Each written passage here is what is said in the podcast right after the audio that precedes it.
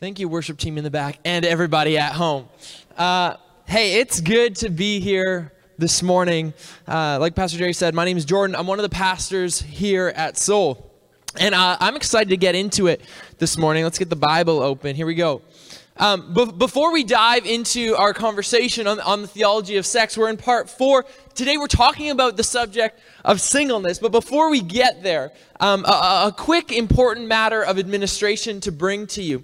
Uh, I stepped into a new role here at Soul Sanctuary um, in September. And, and, a part of that role and that change of job title and job description uh, was uh, a big responsibility that came onto my plate. It was our uh, management of our staff team.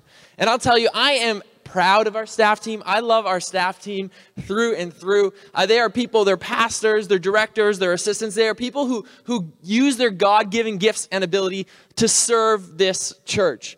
And a couple uh, important announcements just to, to bring us up to speed on changes on our staff team. So, uh, as of this past Friday, Pastor Shauna Lavender has concluded her role as the children's pastor at Soul Sanctuary. Uh, pastor Shauna and her husband Murray may still be around. You might still see them because they're continuing to raise support uh, for their deployment as PAOC missionaries. Uh, we're pumped for Pastor Shauna and for Murray as they take steps of obedience following God's call on their lives into full time mission. And uh, we believe that the impact that they've made here at Soul Sanctuary is going to long outlive their physical presence here in this community. And so uh, we cheer them on and we look forward to supporting them in the months and in the years to come. Now, Jill Rhodes has faithfully served at Soul Sanctuary in various uh, children's ministries capacities over the last few years. And in fall 2019, Jill was hired full time as the acting children's ministry director uh, here at Soul. And uh, Jill will continue acting in her role uh, as the uh, children's ministry director while Soul begins the search uh, for a new full time full time children's ministry pastor. And Jill's heart for the children here at Soul has been self evident, and her contribution to our community has been felt throughout. And we're thankful for Jill uh, for her desire to stay on with us in this transitory period. So we're thankful for Jill, we're thankful for Shauna, we're thankful for all of our staff team here at Soul, and we truly believe that the best is yet to come. All right, we're into our Theology of Sex series. And if this is your first week tuning in, I want to say welcome I'm decided that you have come. You've come on a good week. You, you, okay. So two things. We're gonna get this out of, out of the way here. I'm not just gonna look into the camera because it's just too weird for me. So I'm just gonna pretend you're here, and I'm gonna I'm gonna preach to you like you're here, and I'm not gonna stare into the, into the soul, your soul. Um, and uh, at, at, the same time, if I, have written this for you to be here, so I'm going to talk to you like you're here, and uh, yeah, we're going to move forward from that note. Sound good? I heard you at home. It does sound good. Okay. Hey, uh, we are in, uh, we're going to be in the book of Matthew together. So get your Bible out, get your iPhone out, whatever. Uh, the book of Matthew, chapter 19. And, and in the Theology of Sex series, we're going to talk about singleness. We're going to talk about what does it mean? What does the Bible say about being single? So we pick it up in Matthew chapter 19, verses 3 to 12 here we go. When Jesus had finished saying these things, he left Galilee and he went into the other region of Judea to the other side of the Jordan. Large crowd, large crowds followed him there, and he healed some of them there. Now some Pharisees came to him to test him. They asked, "Is it lawful for a man to divorce his wife for any and every reason?" Haven't you read? He replied that at the beginning the Creator made them male and female and said, For this reason, a, a, a, man will leave his father and mother and be united to his wife, and the two will become one flesh. So they are no longer two, but one. Therefore, what God has joined together, let no man separate. Why then, they asked him, did Moses command that a man could give his wife a certificate of divorce and send her away? And Jesus replied, Moses permitted you to divorce your wives because your hearts were hard. But it was not always this way from the beginning. I tell you that anyone who divorces his wife, except for marital unfaithfulness, and marries another woman commits adultery. The disciples said to him, If this is the situation between a husband and a wife, it's better not to marry. Jesus replied, Not everyone who can accept, not everyone can accept this word, but only those to whom it's been given. For some are eunuchs because they were born that way, others were made that way by men, and others have renounced marriage because of the kingdom of heaven. The one who can accept this should accept it. In the teaching on divorce in, in Matthew chapter 19, we did that in our Matthew series. You can go back on the podcast and you can watch the teaching on divorce in Matthew. It's actually important that you have an understanding of divorce. And I mean, Pastor Jerry, he's been talking through this over the course of the last number of weeks as well um, in our Theology of Sex series. But Jesus here, he, he begins a conversation that we're going to jump into on being single. It's an important conversation for us to have because for a long time, churches have treated single people like they have a disease. And I think Manitoba is actually uniquely postured uh, to perpetuate the alienation of single people. Let's be real here. If you come from any sort of traditional conservative family uh, in Manitoba, our Mennonite community, our loving Mennonite community, and you weren't married at family gatherings by 18, sorry, not like you didn't marry family members at family gatherings. You didn't take a significant other to a family gathering. By the age of 18, people looked at you funny. In, traditional conservative thought, there's like, hey, get married young. And, and it's, it's funny, this date on our preaching calendar, it's been on here a long time. I mean, I've been inviting friends to church this morning, and so then I just text them and said, hey, live stream. But I'm like, hey, I'm talking about what it means to be single as, as, a, as a young adult. What, what does it mean to be single? We're going to the Bible, we're going to talk about this. And the number one response that I've received from so many people over and over as I invited them to church was like, man, you can't talk about being single. And I'm like, yes, I can. 85% of my life has been single. 60% of my adult life has been single.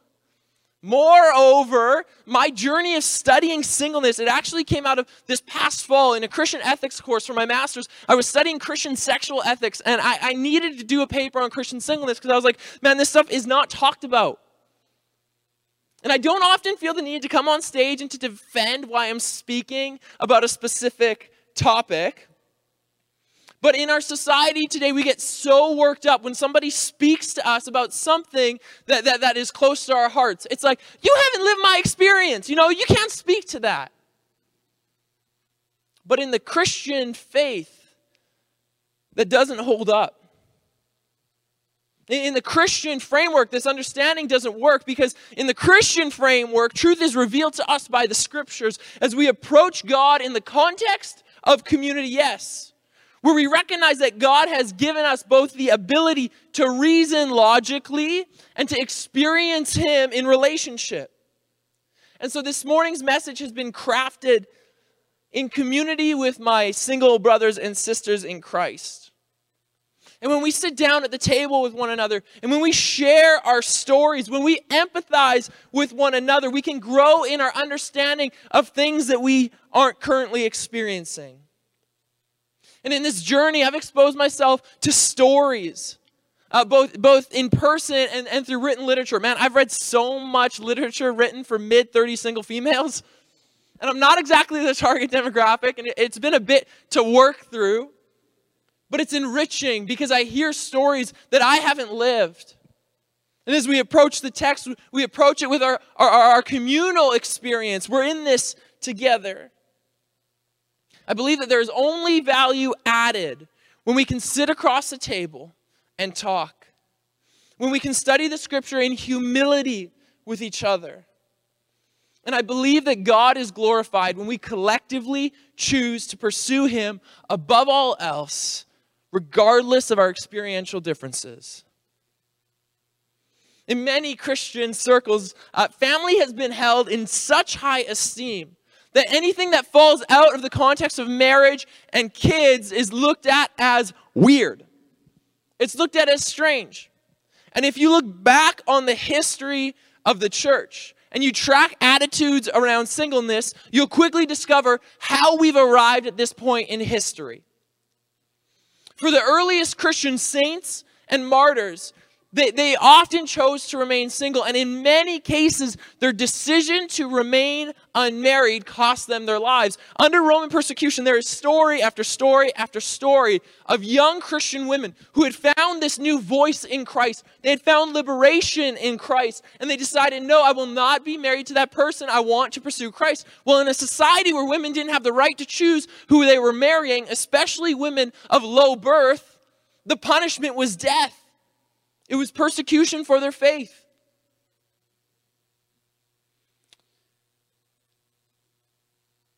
Cue the Protestant Reformation, which sought to recover the dignity of marriage, especially for those who had devoted themselves to serving Christ in vocational ministry.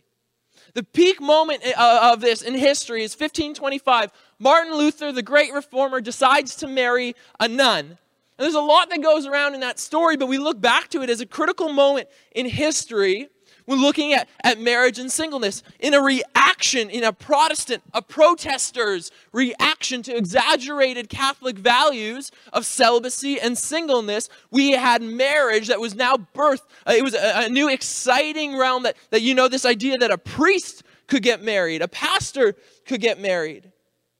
And, and this response, the pendulum has swung. Then move yourself a couple hundred years later into the 1960s, where the Western church had to grapple with the sexual revolution that took place in the West. And, and in a society where sex, for the first time, was really being discussed in open public discourse, churches had to somehow respond. And, the, and churches, they, they came out by affirming yes, yes, everybody's talking about sex. Yes, sex is good. But sex is good within the context of marriage. Therefore, if you want to have sex, get married. And while the theology of sex is good, and if you want to have sex, get married, is good. That's good theology. We've talked about that. We've established that to this point in the series. The implicit suggestion, you know, the church just uh, accepted uncritically the dominant cultural narrative. The implicit suggestion that, you know, you can't live without sex Therefore, singleness is a purgatory to be endured or a season on your way to an inevitable marriage. That is deeply problematic. And my desire this morning is, is, to look to the scripture to help us understand where the single adult fits into the kingdom of God. What does Jesus have to say about this? And for the sake of coherent thought this morning, I'd like to compartmentalize a bit. I'd like to make three assertions derived from our passage of Scripture, and then I want to explore them in the, in the light of the rest of Scripture. I want to explore them in, in light of the history of the church and in light of our current cultural moment. Y'all ready for this? This is where you look at your TV and you're like, yeah, I'm ready. Okay, let's make it happen. The first assertion I want to make is that Jesus and the New Testament writers affirm the dignity of singleness. Let's go back to Matthew 19, little refresher here, verses 11 and 12. Jesus replied to his disciples, Not everyone can accept this word, but only those to whom it's been given. For some are eunuchs because they were born that way, others were made that way by men, and others have renounced marriage because of the kingdom of heaven.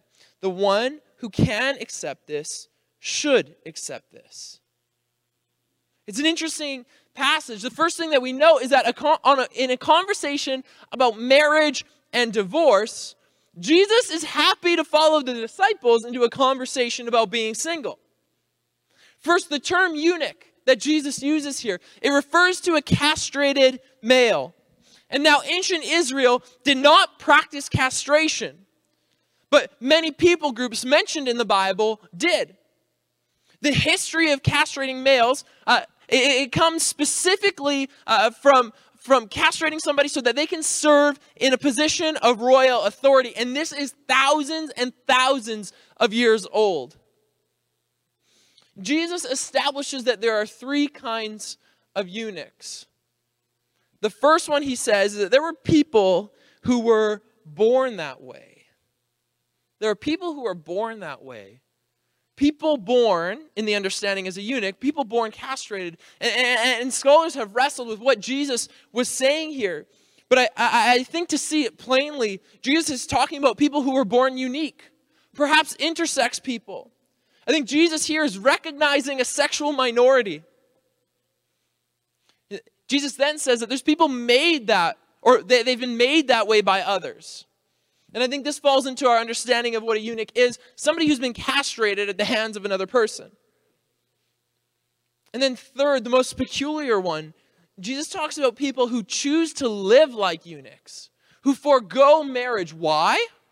For the sake of the kingdom of, of heaven, for the sake of serving God.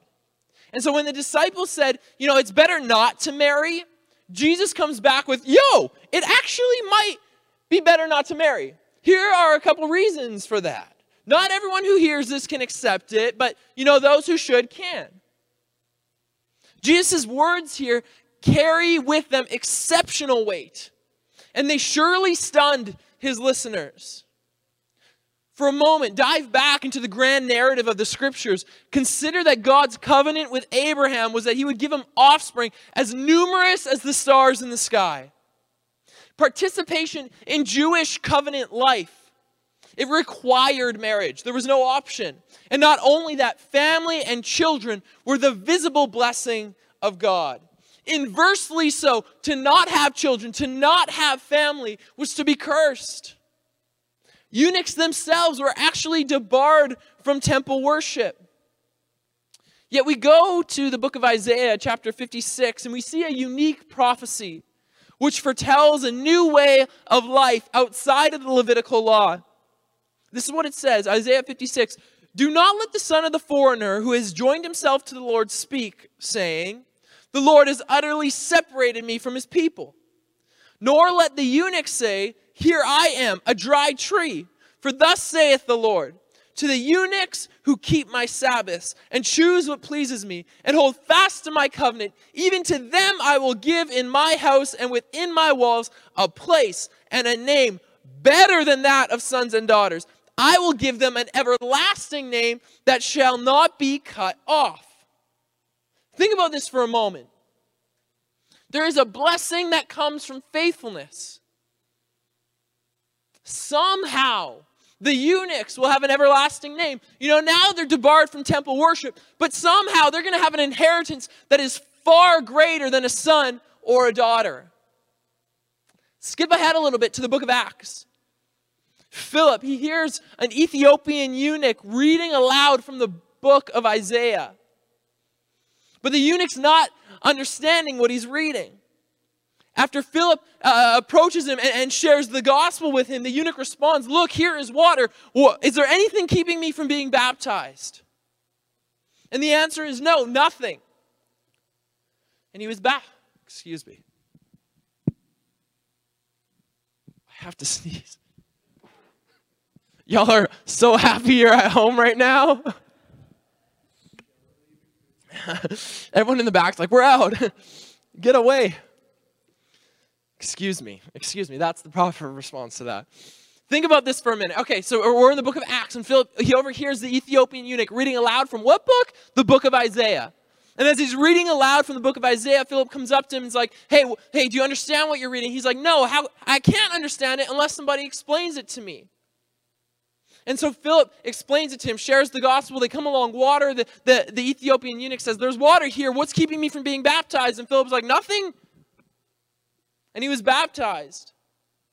And, sometimes I wonder what passage in the book of Isaiah was the eunuch reading?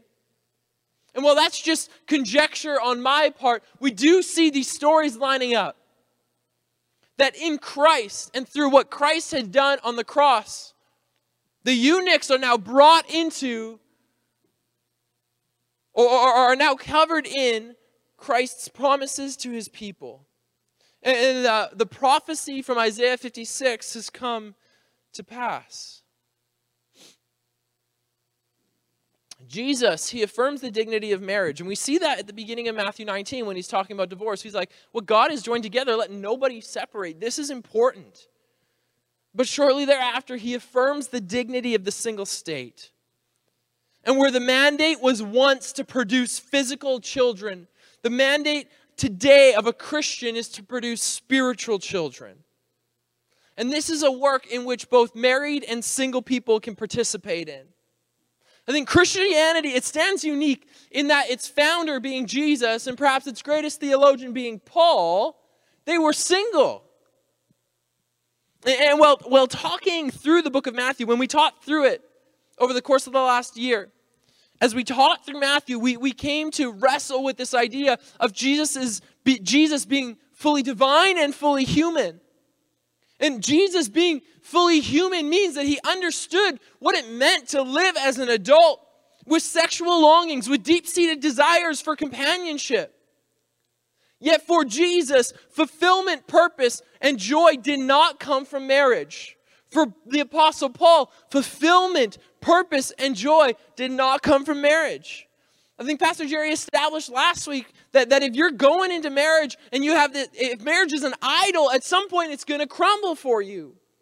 That it can't withstand the weight of your expectation. And Christianity, from the outset, it establishes the single state as an option for a fulfilling life. Jesus and the New Testament writers, they affirm the dignity of singleness. The second assertion that I want to make is that Christians are an eschatological people. Stay with me here, all right? Uh, why does Jesus say in Matthew 19 that it would be good for some people to undertake this lifestyle? This is the Theology of Sex series, so let's learn some theological terminology, all right? Get your dictionary out, write this down. Eschatology has to do with the last things, the things at the end of the age, the final destiny of the soul. Eschatology. Say it with me. Ah, okay. Your kids playing video games upstairs, like, what are you doing, mom? Eschatology. Eschatology is to do with the last things, and the primary concern for the Christian is not life on this earth, but it's life eternally with Christ. Christians live in this life with their eyes firmly fixed on the next life. It's not that Christians don't care about what's happening in this world or what's happening uh, around them. Far from it. In fact, faithful Christian witness necessitates that we live here in the present moment with our hearts and our hands ready to help the least of these. William Penn. True godliness does not turn men out of the world, but it enables them to live better in it. And it excites their endeavors to mend it. That's what true godliness is. I mean, a Christian who says, you know, I don't care about uh, coronavirus because if I die, I know where I'm going, they're missing the main point of being a Christian. They're missing the responsibility that they have to bring hope to a hopeless world, to bring healing to a hurting world, to bring the love of Christ to a world in crisis. So, even though Christians are to be oriented with their gaze fixed firmly on the next life, they're to be present in this moment now, following Jesus where he has situated them. We go to the book of First Corinthians, chapter 7. Paul is addressing a sexually immoral Corinthian church probably much like us. Verse 32, he says, I would like you to be free from concern. An unmarried man is concerned about the Lord's affairs, how he could please the Lord. But a married man is concerned about the affairs of this world, how he can please his wife. And his interests are divided. An unmarried woman or a virgin is concerned about, about the Lord's affairs. Her aim is to be devoted to the Lord in both body and in spirit. But a married woman is concerned about the affairs of this world, how she can please her husband. I'm saying this to you for your own good, not to restrict you, but you may live in a right way in undivided devotion to the Lord. The Apostle Paul, he argues that singleness is his preferred marital status and that celibate singleness is beneficial for the kingdom of heaven. You know, the unmarried man, he can concentrate on the things of the Lord, but the married man has worldly concerns. You know, he's worried that, that it rains too much and there's water in his basement. And he's got to get that water out because his kid lives down there. And he can't let his kid live in a swamp. You know, he's got to shovel the driveway. The unmarried man has, has worldly concerns. In the same respect, or, or the, the married man has worldly concerns. And, and the married woman, she's got worldly concerns too. Be it the same or different from the man, regardless, what they have in common is that they're worried for each other. In fact, you can't be married without worry, without, without being concerned for your spouse. And Paul says he, he longs to see both men and women given over to the service of the Lord. He wants to see them serve God with zero distractions.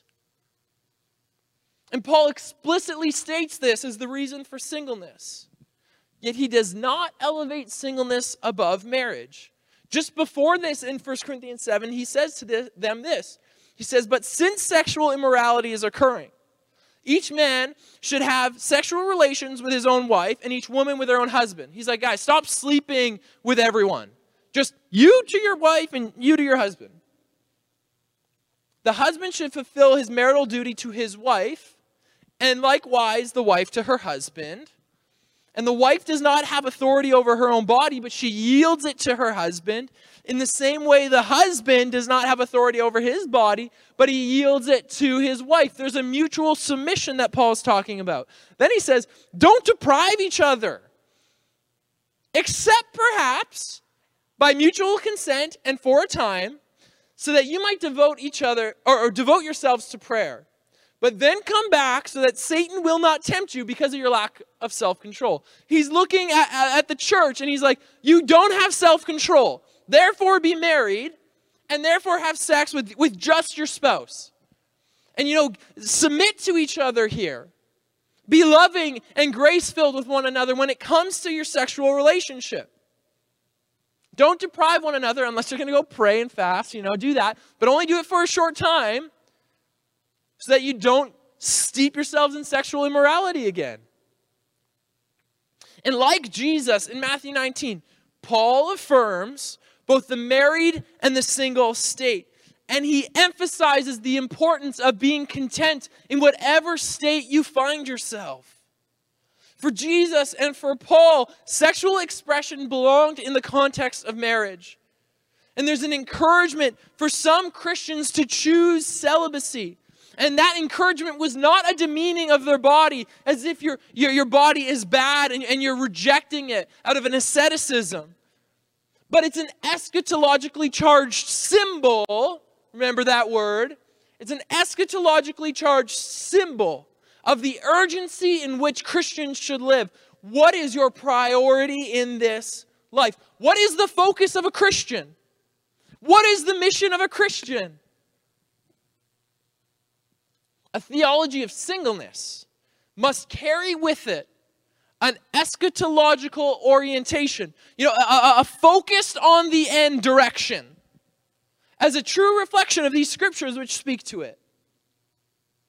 And simply put, the primary purpose of singleness is to be concerned with the coming kingdom of God, embodying an unfettered devotion to the cause of Christ. That's the purpose of being single as revealed to us in the scripture the call of all Christians, married, singled, the call of all Christians is go and make disciples. And the Christian mission is one of conceiving and delivering spiritual children, not just physical offspring. And so it doesn't matter if you're married, it doesn't matter if you're single. But single people, we, we, we learn, can participate in God's creative work of reconciling all things to Himself in our churches, in our workplaces, in our communities. We co labor with Christ for the redemption of the world. And single people have an advantage here. They have less distractions. They don't have to worry about their spouse's concerns. The single life must be reimagined. Assertion number three. The single life must be reimagined. Statistics Canada, it lists that, this, that a single person household is the dominant household arrangement in our nation. That single person households are the number one household arrangement in our nation. So whether you're young and single, whether you're divorced, Oh, oh, or maybe you've been widowed, single people make up a large portion of our society. Now, most churches are built around the family model. I mean, look at your, your stream viewer right now. If you scroll up, there's a section for kids and youth, but there isn't a section for singles.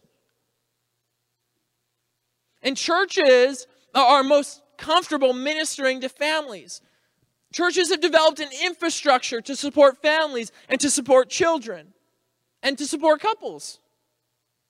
Yet, in a time when demographics are changing, the church too must change.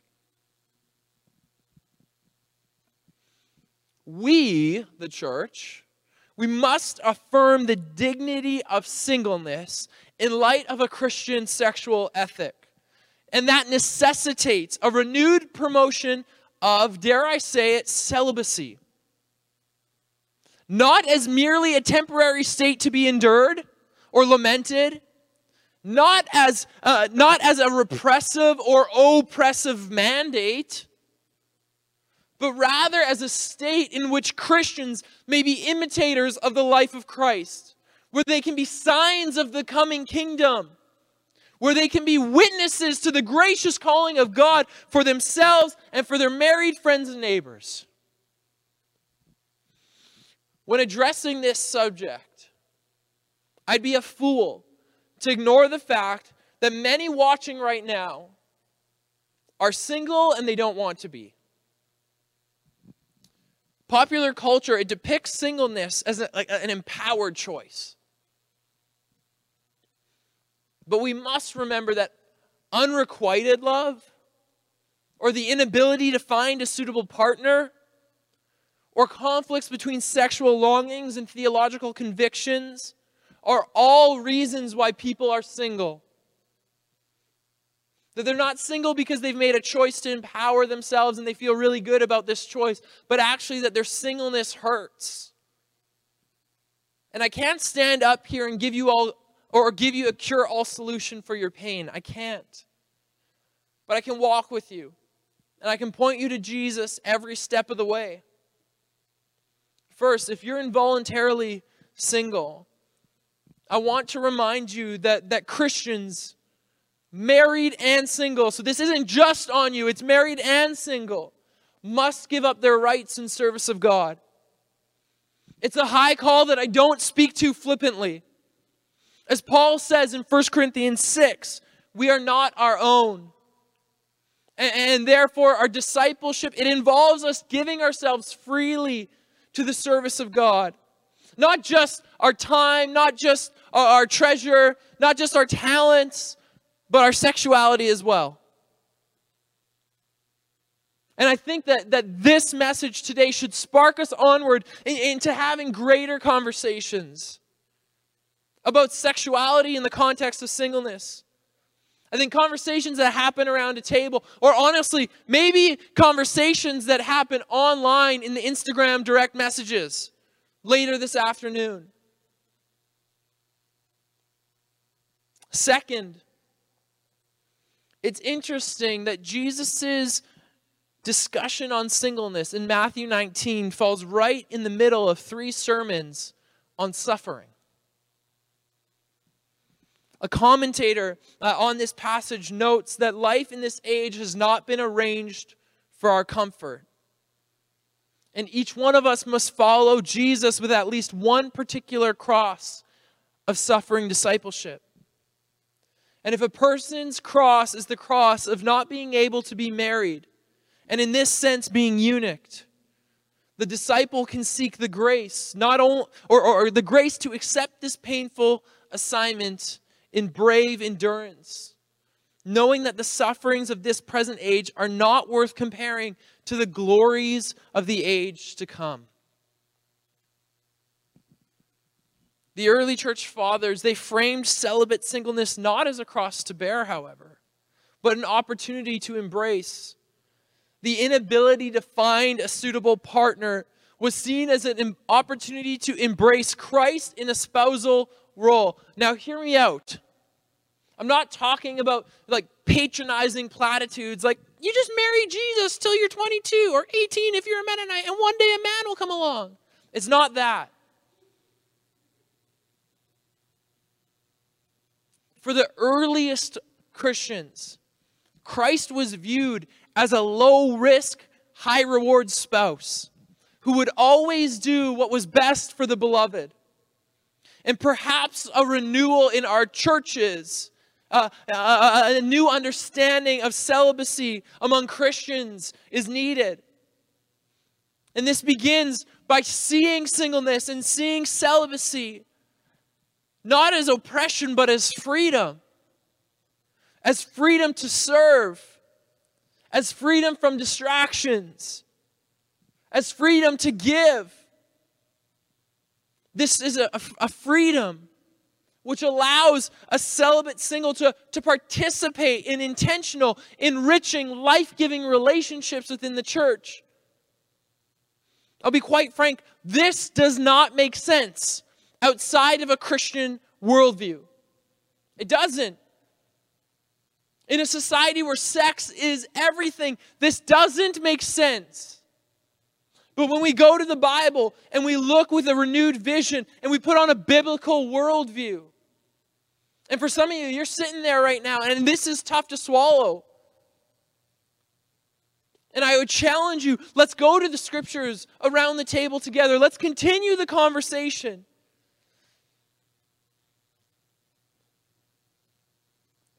To my married brothers and sisters, what does it look like to champion the singles in our community?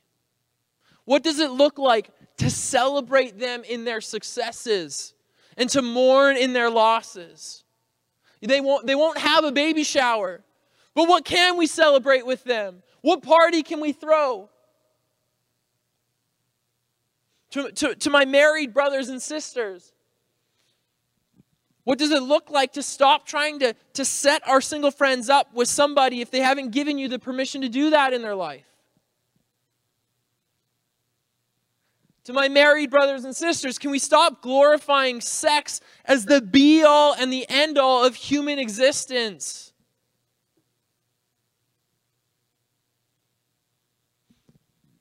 And to my single brothers and sisters, you're not weird. You're not weird. Uh, uh according to the scripture, and, and Paul makes this clear for us, the married folk are the weak ones, and you're the strong ones. You're the ones with self control. And so, what would it look like for you to see yourself as Jesus sees you? Ask yourself this what are the primary qualifiers that you put on yourself and that, that, that are fixed to your identity? Is it your marital state? You know, uh, my name is whatever, and I'm 25 and single, and I'm 30 and single, and I'm 45 and single. Is that your primary qualifier? Maybe it's your vocation. Maybe it's not your marital status. Maybe it's your vocation. I'm George the engineer. I don't know. Maybe it's your sexual orientation. Maybe that's your primary qualifier. That, that, that puts the direction of your identity. But, but what does it look like if for a moment to step away from, the, from those qualifiers and before you put anything in front of your name, you come to recognize the, and to see yourself and to begin the process of accepting yourself the way that Jesus sees you. What does it look like for you to walk in confidence that you are a son and a daughter and or a daughter of the most high? Well, what does it look like for you to walk in confidence that you are a royal heir? What does it look like for you, before anything else, to recognize that you are a participant in the redemption of the world? What does that look like? Fulfillment in this life will come from Christ and from no one else. And nothing can bring you lasting joy. And so you must ask yourself can I rest content in Christ? Can I, can I lean on Christ for lasting fulfillment in my life? No marriage, no person that you're pursuing, no idol that you put in the place of Christ will support the weight of your expectation. Can you rest content in Christ? And I think what, what's perhaps most important coming out of that is can we continue a conversation around sex and sexuality? Can we talk openly with one another around the table or in the DMs, you know, about our, our, about our sexual longing, about pornography use, about hookup culture, about masturbation? Can we talk openly about how, how do we glorify God through our sexuality? I mean, when, when Lauren and I were working with high school students here at Soul for years and years and years and years, we decided that we, we would always, when asked, talk openly about sexuality with our kids. And, you know, we, we would talk on, on Friday nights about sexuality and we would have those conversations. And I think that's even why we're doing this series here. Yeah, it can be awkward. Yeah, it can be weird. But how are we going to learn from one another? If we keep things in the dark. I mean, if, if we if we believe we're a church and we're like, yeah, you know, we, we got to study the scriptures together in life groups, but you show up to life group and, and you know, you, you never have a meaningful interaction with somebody. And then you try another life group the next semester and, and nobody really cares about talking about the difficult things in life. I mean, to be the church, we have to have conversations that make us uncomfortable. To be the church, we have to be honest with one another. In my study on singleness. Perhaps the most profound challenge that I heard issued towards singles was this wherever you find yourself, maybe you're 50 and divorced, 25 and widowed, maybe you're 40 and, and single. Wherever you find yourself, can you get a vision for your singleness?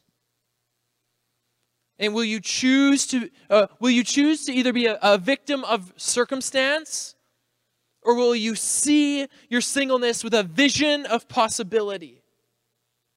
A victim of circumstance or a vision of possibility? And, what, what one will you walk in? I think singles, you need to recognize that Jesus longs for you. You need to recognize that the church, that this church needs your gifts that you are members of the body, that God has given you spiritual giftings which serve to build up His church, and that this world, it needs you to help heal its brokenness. I believe that singles can offer something unique to our church. They can offer us a recovery of spiritual friendship. Strong, long lasting relationships that are neither contingent on familial bonds nor sexual connection. And as we walk this road together, both married and single people, I truly believe that the scripture points us to be an eschatological people who live in this present moment with such a clear vision of our certain future that we are free from the anxieties and the pressures of this age that we labor together for the sake of building God's kingdom here on earth as it is in heaven. And this is the call on all of us as followers of Christ. Would you pray with me? Father God, I thank you for the opportunity to come together. I mean, the, the few of us here physically, and, and all of us united across the globe digitally. And in the craziness of, of our world and, and of this particular season, Lord, we just ask for your peace to reign supreme. God, renew in us all, married and single, an awareness that we live in this present moment with our hearts and our hands ministering to the people around us, but with our gaze firmly fixed on the face of Christ. God, it's by your power that we can do anything. And so, would your Holy Spirit inspire us to good works?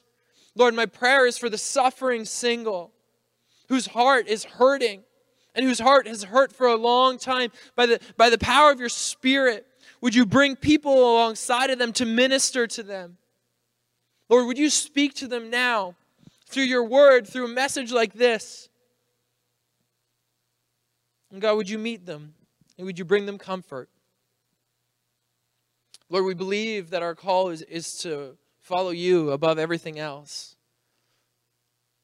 And so we do so. We put our trust in you and we pursue you. And we thank you and we love you. And it's in the name of Jesus Christ, your Son and our Savior, that we pray together. Amen.